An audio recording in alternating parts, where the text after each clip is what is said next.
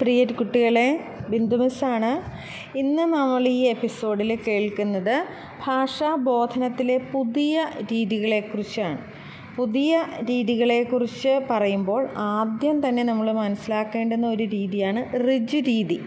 ഇതിനെ ഒരു ബോധന രീതി എന്നുള്ളതിനേക്കാൾ ഉപരിയായിട്ട് ബോധന സമീപനം എന്ന് വിളിക്കാനാണ് ഞാൻ ഇഷ്ടപ്പെടുന്നത്. ഇതൊരു സമീപനമാണ്. ഡയറക്റ്റ് മെത്തേഡ് അല്ലെങ്കിൽ റിജ് രീതി എന്നാണ് ഇത് പറയുക. ഇതിനെക്കുറിച്ച് പറയുക. പ്രത്യക്ഷ ബോധന രീതി എന്നും ഈ രീതിയെ പറയാറുണ്ട്. ഋജു രീതി അല്ലെങ്കിൽ പ്രത്യക്ഷ ബോധന രീതി എന്നും പറയാറുണ്ട്. അപ്പം ശബ്ദത്തെ അർത്ഥവുമായി ബന്ധിപ്പിക്കുന്ന രീതിയാണ് പ്രത്യക്ഷ ബോധന രീതി അതല്ലെങ്കിൽ ഋജു രീതി. ചുരുക്കത്തിൽ പഠിക്കുന്ന കാര്യങ്ങൾ കുട്ടികൾക്ക് നേരിട്ട് അനുഭവവേദ്യമാക്കി കൊടുക്കുന്ന രീതിയാണിത്.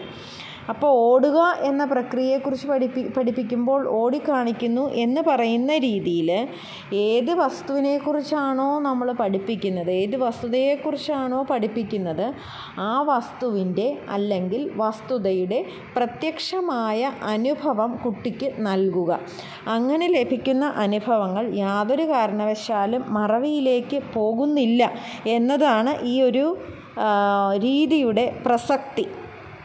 അപ്പോൾ യഥാർത്ഥ വസ്തു ദർശിക്കുന്നത് കൊണ്ട് വളരെ വേഗം ആശയം ഗ്രഹിക്കാനായിട്ട് സാധിക്കും.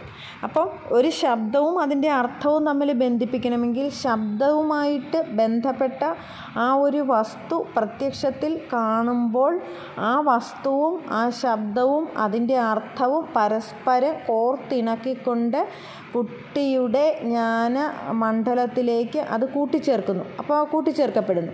ഈ രീതിയിലുള്ള ഒരു പഠനം ഒരു കാരണവശാലും കുട്ടിയിൽ നിന്ന് മാറിപ്പോകുന്നില്ല. അല്ലെങ്കിൽ കുട്ടിയുടെ ബുദ്ധിമണ്ഡലത്തിൽ നിന്ന് മാറിപ്പോകുന്നില്ല.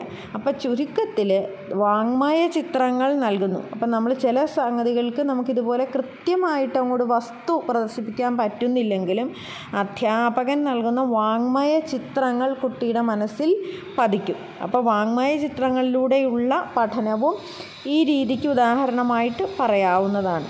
അപ്പോൾ ധാരാളം ഉദാഹരണങ്ങളിലൂടെയും യഥാതഥമായ വസ്തുതകൾ നൽകിയും കുട്ടിയുടെ മനസ്സിൽ വസ്തുതകൾ അഥവാ ആശയങ്ങൾ ഉറപ്പിക്കുന്ന രീതിയെയാണ് ഋജു രീതി എന്ന് പറയുന്നത്.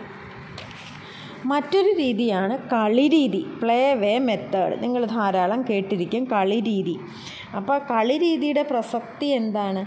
കുട്ടികൾ ഏറ്റവും കുട്ടികൾക്ക് ഏറ്റവും ഇഷ്ടമുള്ള കാര്യം കളിക്കുക എന്നതാണ്. അപ്പോൾ ഈ കളിയുടെ രീതിയിൽ പഠിക്കുന്ന കാര്യങ്ങൾ കളിച്ച് പഠിക്കുന്ന കാര്യങ്ങൾ കുട്ടി ഒരിക്കലും മറക്കുകയില്ല എന്നതാണ് കളി രീതിയുടെ തത്വം. ഇത് ഫ്രോബലിന്റെ കിൻഡർ ഗാർട്ടൻ രീതിയിലും മരിയ മോണ്ടിസോറിയുടെ മോണ്ടിസോറി സമ്പ്രദായത്തിലും കളിക്ക് ധാരാളം പ്രചാരം മുൻകാലങ്ങൾ തൊട്ടേ ഉണ്ടായിരുന്നു. കിൻഡർ ഗാർട്ടൻ രീതി ആവിഷ്കരിച്ചത് ഫ്രോബലാണെന്ന് നിങ്ങൾക്കറിയാം. മരിയ മോണ്ടിസോറി ആവിഷ്കരിച്ച രീതിയാണ് മോണ്ടിസോറി സമ്പ്രദായം. ഇതിലെല്ലാം ഇതിലെല്ലാം പ്രധാനപ്പെട്ട രീതി കളിരീതി തന്നെയാണ്.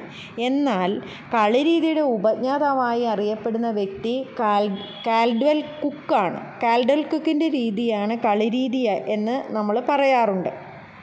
കാരണം കളിരീതിയുടെ ഒരു പ്രചാരകനായിട്ട് പ്രവർത്തിച്ചത് കാഡൽ കുക്കാണ്. അപ്പോൾ ഈ കളിയിലൂടെ വ്യക്തിത്വ വികാസവും ശാരീരിക യോഗ്യതയും ശരീരവും മനസ്സും തമ്മിലുള്ള സംയോജനവുമെല്ലാം ഇതെല്ലാം ഒരു വ്യക്തിയുടെ വ്യക്തിത്വ വികസനത്തെ സ്വാധീനിക്കുന്ന ഘടകമാണ്. അപ്പോൾ ഈ കളി ഈ വക സമഗ്രമായിട്ടുള്ളൊരു വികാസം കുട്ടിക്ക് പ്രദാനം ചെയ്യുന്നു. അപ്പോൾ ശാരീരിക അധ്വാനം അതിലുണ്ട്. കുട്ടിയുടെ മാനസിക വികാസമുണ്ട് ചിന്താശേഷിയുടെ വികാസം കളിരീതിയിലുണ്ട് അപ്പോൾ ഈ സമഗ്ര വികാസം ഉറപ്പ് നൽകുന്ന ഒരു രീതിക്ക് എന്നുള്ള രീതിയിലാണ് കളി രീതി പ്രാധാന്യം അർഹിക്കുന്നത്. കളിരീതിയെ നമ്മൾ ക്രീഡാരീതി എന്നും പറയാറുണ്ട്.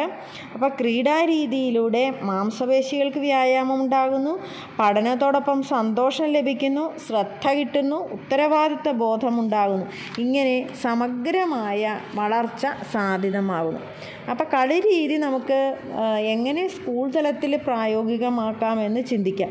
ഓരോ തലത്തിലും primary upper primary secondary higher secondary തലങ്ങളിൽ നൽകുന്ന കളികൾക്ക് അല്ലെങ്കിൽ കളിരീതിയിലൂടെ നൽകുന്ന പ്രവർത്തനങ്ങൾക്ക് വ്യത്യാസമുണ്ടാകണം. കുട്ടിയുടെ പ്രായത്തിനും പക്വതയ്ക്കും അനുസരിച്ചുള്ള കാര്യങ്ങളാണ് കളിരീതിയിലൂടെ നൽകേണ്ടത്. അപ്പോൾ നമുക്ക് പഠന വസ്തുവുമായി ബന്ധപ്പെട്ട കളികൾ നൽകാവുന്നതാണ്. അധ്യാപകന് ആവിഷ്കരിച്ച് നൽകാവുന്നതോ നിലവിലുള്ളതോ ആയ കളികൾ നൽകാവുന്നതാണ്. കളികളിലൂടെ പൂർത്തിയാക്കാവുന്ന പ്രോജക്റ്റുകളും പഠന പ്രവർത്തനങ്ങളും നൽകാവുന്നതാണ്. മറ്റു ക്രിയാത്മക പ്രവർത്തനങ്ങൾ നൽകാവുന്നതാണ്. അതുപോലെ തന്നെ നാടകീയ ആവിഷ്കാരങ്ങളും കളിരീതിയുടെ ഭാഗമായിട്ട് കുട്ടികൾക്ക് നൽകാവുന്നതാണ്. അപ്പോൾ ഇതാണ് കളിരീതിയുടെ പ്രസക്തി. ഇനി ഇതിന്റെ മേന്മ നമ്മൾ ഈ പറഞ്ഞ പോലെ പഠനത്തിൽ കുട്ടിക്ക് താല്പര്യമുണ്ടാകും. സ്വാതന്ത്ര്യ ബോധം അനുഭവിക്കാൻ സാധിക്കും. നേതൃത്വ പാഠവും ഉണ്ടാകും.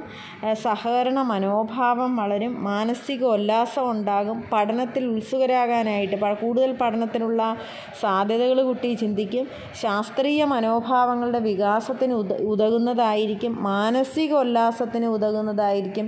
ദീർഘനേരം കുട്ടി കളികൾ കളിക്കാൻ താല്പര്യമുള്ളതുകൊണ്ട് ആ രീതിയിലുള്ള പഠനത്തിൽ ദീർഘനേരം മുഴുകാനായിട്ട് സാധ്യതയുണ്ട്. പരസ്പരം ആരോഗ്യകരമായൊരു മത്സര ബുദ്ധി കളിരീതിയിലൂടെ വികസിക്കും. ഇങ്ങനെ നിരവധിയായ മേന്മകൾ കളിരീതിക്ക് പറയാനായിട്ട് സാധിക്കും.